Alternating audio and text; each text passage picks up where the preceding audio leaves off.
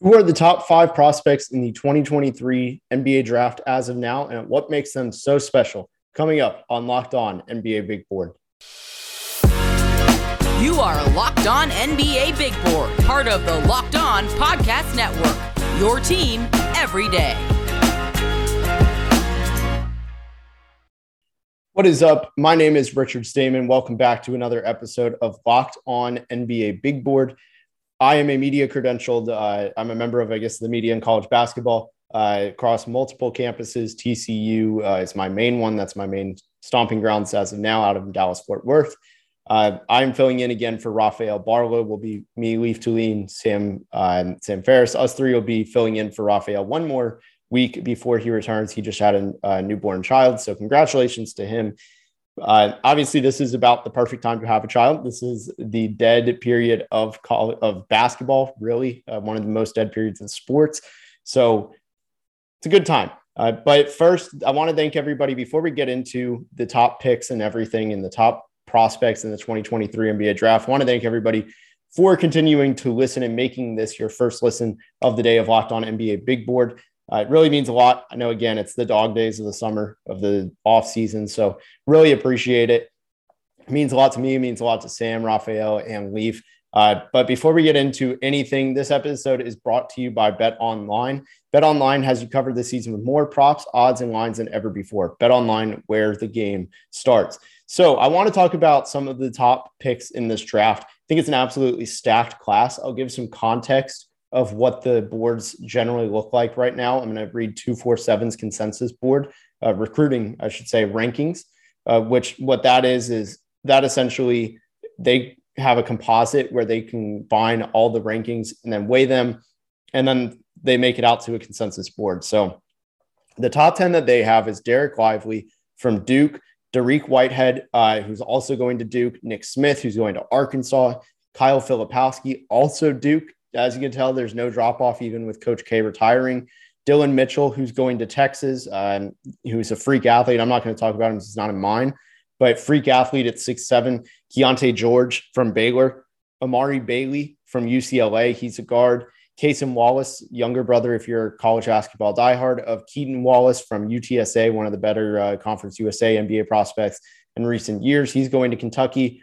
Kel'el Ware, who's going to Oregon, and then Jarace Walker from Houston. And actually, just because this class is so good, just give an idea of some other guys because you will hear one other player in this next five. I'll read the top 15. So it goes Chris Livingston at Kentucky, Julian Phillips at Tennessee, Cam Whitmore at Villanova, Brandon Miller at Alabama, and Adem Bona from UCLA. So it's a really stacked class. Arkansas also has two more guys in the top 20. It, it's a ridiculously fun class, and Duke still has more top 25 guys. Uh, I'm a big fan. I think this is going to be one of the more fun drafts that we've ever seen. Uh, it's going to rival 2021. It's going to rival 2018. The preseason hype is there. And who knows what'll emerge from the bottom half of the top 100. It happens every year. Uh, somebody who's going to make a run for this top five, Terquavion Smith, is probably hiding in plain sight. He was the 94th ranked prospect last year on ESPN or 98, something like that he was really not a consensus top guy. People didn't think of him as an NBA guy. There will be somebody like that. So that'll throw off all of these rankings too.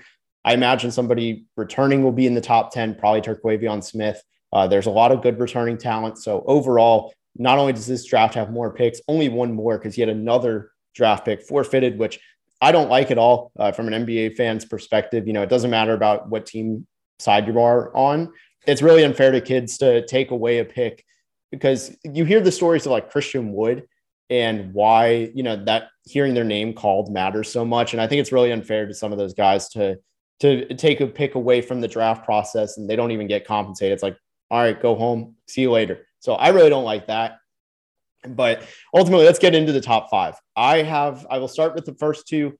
I'm going to dive into my number three because I'm really big on him. And then my four and five, I'm going to kind of close out on. So starting at number one, Victor Wembanyama has to be the answer. He is unknown height at this point, uh, but probably seven four, seven three. So that's generally the range we hear. Could be even seven five. What makes him so special is his ability to score, potentially all three levels, can play make, and can defend. And when you have a center who does that, it is absolutely franchise changing. It is a one of one player. You look at big playmakers, generally the ones who are big playmakers and play defense and can also shoot when needed. That's a superstar. Uh, I did this. I did this process with Chet Holmgren, somebody who gets two blocks a game, two assists a game. Don't even factor anything else. It eliminates almost everybody that has ever played at seven foot or taller and there's only like 40 player 40 seasons i should say and like only really 20 players or 15 players on this list and the worst two players were like andrew bogut and Vlade Divac. And Vlade Divac was an all-star, if I'm not mistaken. So that's really good company. When you can be a playmaker, obviously the stats don't pop out uh, because he only played 18 minutes a game, but 9.4 rebounds per game, 5.1 rebounds, or excuse me, 9.4 points per game, five rebounds a game one assist, one steal, two blocks, and that's all in 18 minutes per game. Uh, 26% from three on three attempts a game. You'd like to see that number go up, but he shoots 70% from the line, pretty consistent with year over year. So the shooting upside is very real. And what makes him so special, though, beyond just being tall and having these abilities is just how great he is at some of this stuff at such a young age. He missed the draft for 2021 or excuse me 2022 this last season by 4 days. The rule is you have to turn 18 the year before, the calendar year before your draft. So he turned 18 on January 4th this year. If he had been born December 31st, he would have been eligible. Kind of like uh, Aleksej Pokusevski, I think was at that December 31st deadline for 2020. Kind of the same thing. So I really like Wembanyama. You look at his defense; he can block just about any shot. He's so long. Uh, almost, I mean, you look at just a perfect build. Like if you've ever played 2K and you just go on there and make somebody the max wingspan, max height, and give them all the ball skills, it, it's literally what the potential uh, Victor Wembanyama has. Like he, he's an absolute cheat code of a build. So that's what the appeal is. Um, I know there's been a ton of breakdowns on him. My guy Motor City Hoops actually just posted something on my site, mavsdraft.com a little shameless plug there. If you want to see a deeper dive, I mean, I've posted tons of videos. He makes no look passes look easy. He does incredible shot blocking. I like I like everything he brings really, uh, and I just don't see a way he fails outside of injuries. That's really his biggest weakness is can he stay healthy because he has fought a good amount of injuries. Uh, somebody on Reddit put out there a post basically highlighting every year he's missed time uh, extensive time. It's not like, you know, you hear players such as Anthony Davis, who they're missing one game every, you know, one of every four. Like they'll play three, one off, three, one off. But that's come the norm. So it's not a big deal. But like when you get these big breaks in game, like the bones are sensitive, he's growing, this is growing too fast. Who knows? That's really the only thing that can get in his way. The skill is not going to be the reason he fails in basketball and in the NBA. So, really high upside for him really excited to see what he can bring to the table. And ultimately, I just I think he's going to be the number one pick in the NBA draft next year. You look at how big men generally have to be uh, these modern. I mean, the modern player is a player who can defend and shoot and not be a liability on the perimeter. Not only is Victor Wembanyama not the liability, and he does those things well, he does those things all at a high level. So I look at that; it's really promising. And then you throw in the playmaking, which I fully buy as he develops his body, he's going to be a star. Like skill wise, again, same thing with Chet Holmgren. Chet Holmgren's not going to fail because of skill. He's not a bad player at all. Like he is super skilled and it translates up.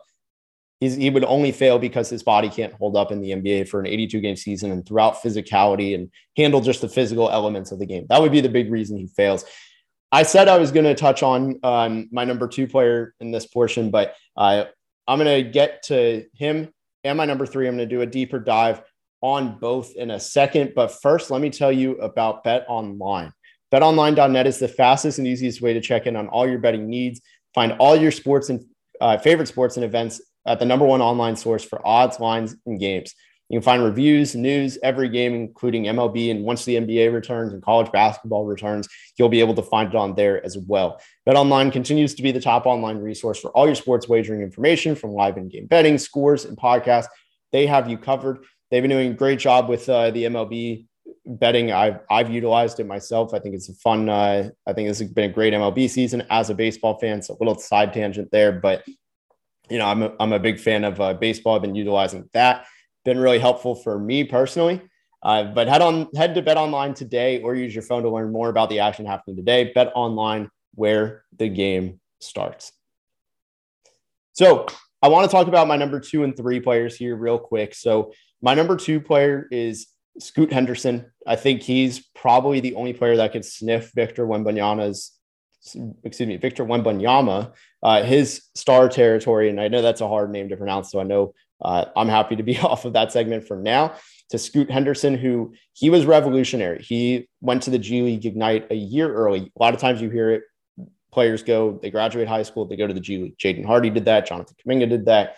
Jalen Green pretty much anyone who's done that so far has been that way. Scoot Henderson was the first, though, where he said, I'm actually going to go as a junior in high school, play my senior year, and then play my first year out of what would be my senior year in the G League again. So he signed a two year deal with them and then will be eligible for the draft.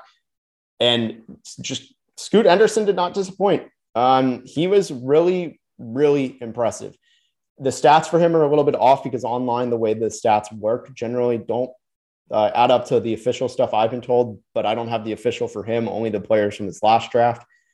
He averaged 14.3 points per game, four assists a game, over four and a half rebounds a game, 1.6 steals. And that was on 45% shooting. The three point percentage was very low at 22%, but he shot 78% from the line.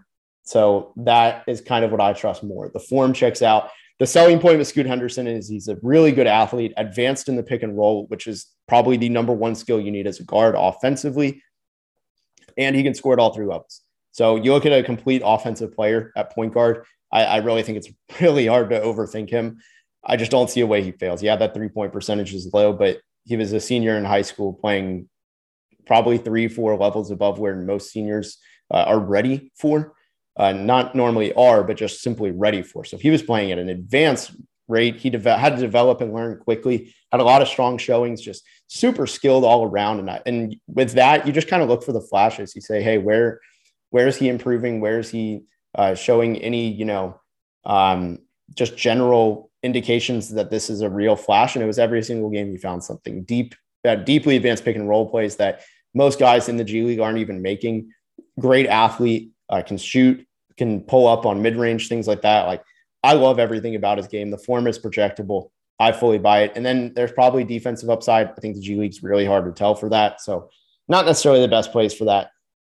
But my number three player, uh, so, so top two, I got Victor Wembanyama, Scoot Henderson. They're close-ish enough where I can justify them being uh, in the same tier potentially. But right now I have them each on their own island of a tier. Then it gets a little bit different. I probably put this player at safely number three. Nobody really comes close, so maybe another island here. But that is uh, that is Dereck Lively. He is. I, I don't know how big he truly is. He's measured at 7'1", 220. So we've already seen a seven-one guy who uh, has some length and needs to add weight. Lively, of course, needs to add weight because 220 is still a little bit less than desired, but it's not that bad. Uh, if I'm not mistaken, Chet was what 190, 200, somewhere in that range. So has a good amount of uh, extra weight on him. He can hold his own on the perimeter. Uh, there's some plays. I, I, went back and watched. The, the reason I really wanted to even do this whole episode was simply because I watched a game of him versus Seth Trimble, who was on one of the FIBA teams. I think it was the U18s. And he just, there was a possession from last year's EYBL Peach Jam where he just absolutely locked up Trimble on one possession. He got two blocks. Like Trimble tries to get an ISO off of a handoff on him goes, switches directions, goes to the rim, tries finishing around him, and Lively just swats it, no problem, sideways. And then the next guy, the off, I guess on the on the side of uh, the paint, I'm struggling with words here, but he comes back, he gets this this other guy gets the offensive rebound, tries a pump fake, puts it up, thinks Lively will for sure jump, doesn't jump, and does the exact same thing and swats him again. So he's impressive. Not rare to see him get multiple blocks in a game, uh, really even like four blocks in a game. It's pretty commonplace for him. I think he'll be one of the best shot blockers in college basketball this year. And then you look at offense, like uh, just to round out the defense, he's complete on the defensive end. He's going to be able to hold his own on the perimeter, uh, just block shots. I don't think he's going to struggle with fouls that much, uh, especially because Chet Holmgren didn't really. I don't see why Dereck Lively would. And also, he's got a similar surrounding cast around him where he's going to have help where he doesn't need to do everything, which is big. That's big for big men. And I think that's what gets a lot of these guys exposed, quote unquote, uh, and makes them just, you know, look a lot worse than they actually are. Lively won't have that curve around him. Uh, that he won't have to worry about. So I like that a lot. Then you get to the offense. Think he's got some playmaking ability, uh, very, very lightly. I'm not going to say it's like a big strength, but you know, he can make reads. Like he can keep the ball moving. It's what you need from a center. If you can make reads from the top of the key, it's a very common dribble handoff, fake dribble handoff spot. Uh, you look at guys like DeAndre Jordan, things like that. You have to be able to find the cutters off the fake handoffs, and that's a that's a skill for big men.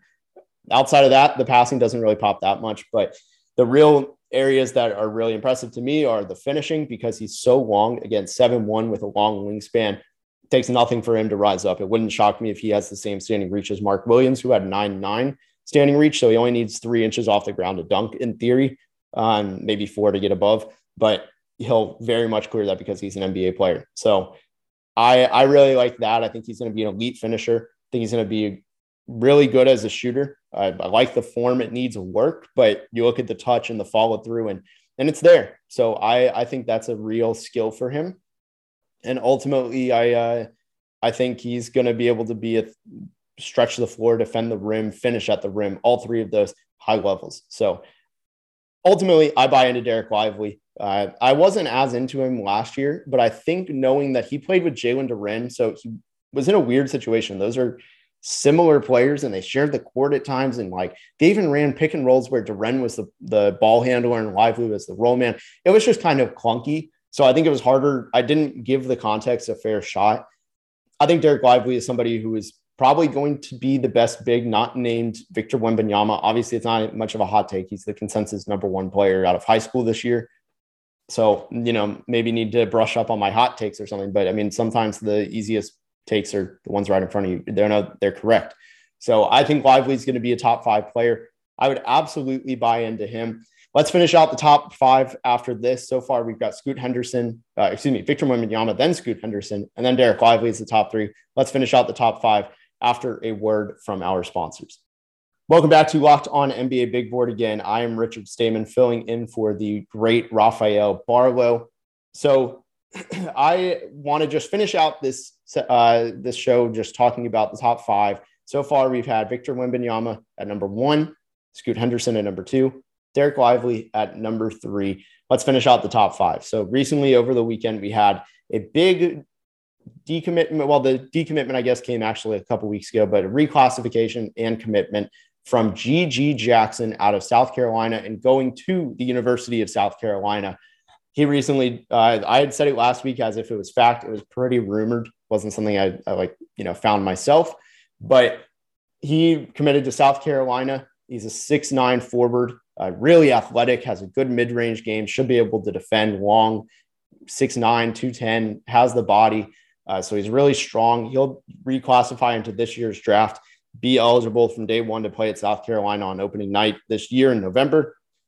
He's really gifted. Uh, there's not as much tape on him at a for as long as a lot of these guys because of that reclassification. But he did just play all of Peach Jam, which is really big. Stood out there, and you look at just the physical tools, and it's really strong. Uh, I, I have a hard time not buying into him his skill translating well. The area that's going to hurt him is what does the team context do for him? Because South Carolina, not the best team. Uh, they weren't. They I don't know the last time they made the NCAA tournament. I think it was uh, 2019, but they have some some good players around there, uh, and also it's a little bit. I can't remember their roster uh, entirely. They were 18 and 13 last year. Had some guys transfer out, um, but I really ultimately don't know what this looks like. Is this another Markelle Fultz, Ben Simmons kind of thing, where these great talents, these transcendent talents are on these bad teams, or is this something he goes to an actually okay team already and then gets them in the NCAA tournament? Because that would be big for his stock. I think people put a lot of stock in winning and just how they impact winning now, um, especially since, I mean, whether it's fair criticism or not, Markelle Fultz and Ben Simmons, I don't think they, I think a lot of those concerns were, well, more for Simmons. The Fultz stuff I think was freakish, but you know, they were on bad teams and they didn't help their teams win. Biggest criticism of Ben Simmons right now is what does he do, you know, in terms of is he a franchise building player? And when you're on those bad teams, you're always going to have, as a top pick, you're always going to have that target on their back. But the tools I think are worth investing in for GG Jackson. Who knows at this point what that answer is? If, is he a winning player? Does he help teams win? Probably. I mean, talent helps win, is my guess. So I would err on the side of safety on that and say, yes, uh, he is going to be a winning player when you're a top talent. Who knows? We'll see what he does at South Carolina, though. Really excited for that. The SEC is absolutely stacked. And then my number five player, Cam Whitmore. He was somebody who he's the only one not in the top 10 uh, that is eligible, I should say, from this big board I read. He was number 13 consensus. He showed out at the FIBA U18s. Uh, he just showed out to be an all around wing. And I think when you are an all around wing at his size, which uh, he measured last at 6'6, 200, but I'm pretty sure he's above 6'7, uh, just from seeing him next to his peers that are similarly sized. Pretty sure he's about six 6'7. 6'7 is a pretty standard type, uh, or excuse me, height on the wing. When you're the prototype wing, they pan out. Like they can defend, they can shoot, and they can pass. It's everything you want from the wing. What's his ceiling? Hard to say, but I know he's going to pan out. I did the exact same thing this last year with Ben Mathurin. I think he's going to be somebody who sticks just because there is such a high floor given his skills at his position. Ultimately, that's why I have Cam Whitmore there. Same thing, really fun defender, great athlete. Honestly, kind of similar, but I think more skilled with the ball than Ben Mathurin. Uh, so I I like him a lot. If I liked Bennedict Mathurin, I'm obviously you know like him Whitmore, not one to one at all, but you look at just the talent on the wings. I think he's going to be the guy. If you want a bonus player here, um, I think uh, actually, I didn't even, wow, you know, I went through all this without even mentioning Dariq Whitehead. I don't know how he's not in my top five, but as of now, uh, so be it. I'll probably change that at some point. But Dariq Whitehead is somebody who is really gifted. I think he's going to be a three level scorer, needs to improve his finishing, can be a good defender, really just modern kind of guard. Uh, how he runs the pick and roll at the next level will probably be the next step. Uh, he's considered a, a, wing at some points, but I think he can play some guard, can be a primary initiator. Not really sure what his position is, but he's somebody right in that mix too. This draft is absolutely stacked. The fact that I didn't even have him in my top five at this moment, which I kind of disagree with myself after listing all of it out, it says a lot about this draft. I think he should very much be in the mix. And I think ultimately from one and two are pretty like they're locked. I think at this point, Victor Wembanyama is the number one player. Scoot Henderson is number two. From there, I think you can make an, any argument for so many guys, even guys that didn't list, at being number three, including Dariq Whitehead. Uh, I think he very well might be there. I think Lively's in the mix. There's a lot of guys there. I mean, even Terquavion Smith every year again, there's a sophomore in the top 10 just about. So he's probably going to be up there. Maybe it's somebody we're not expecting at all. Uh, but I love this draft class. And I think it's fun to dive this far deep right now because not only is the recruiting like the high school tape really strong already, it just kind of gets your hopes up for the college season. And I don't think it's going to disappoint at all. I thought this last year was really fun despite an underwhelming recruiting class. And, you know, I think ultimately this next year is going to be really fun as well. So uh, that was my top five. It ended with Victor Wembanyama. Actually, we'll go top six Victor Wembanyama, Scoot Henderson, Dereck Lively. Uh, and then Cam Whitmore, uh, or excuse me, GG Jackson, Cam Whitmore, and then Dariq Whitehead. I lost my order there for a second. I, am so thrown off by not having Whitehead in there uh, that it just kind of threw me through a loop. But thank you so much for listening and watching. And again, if you aren't on YouTube, please give us a, you know, just like, subscribe, all the fun stuff that you hear for the last 10 years about YouTube channels. Go ahead and do that for us. It would mean a lot, please. Uh, we are at NBA Big Board Thank you so much and have a wonderful rest of your day.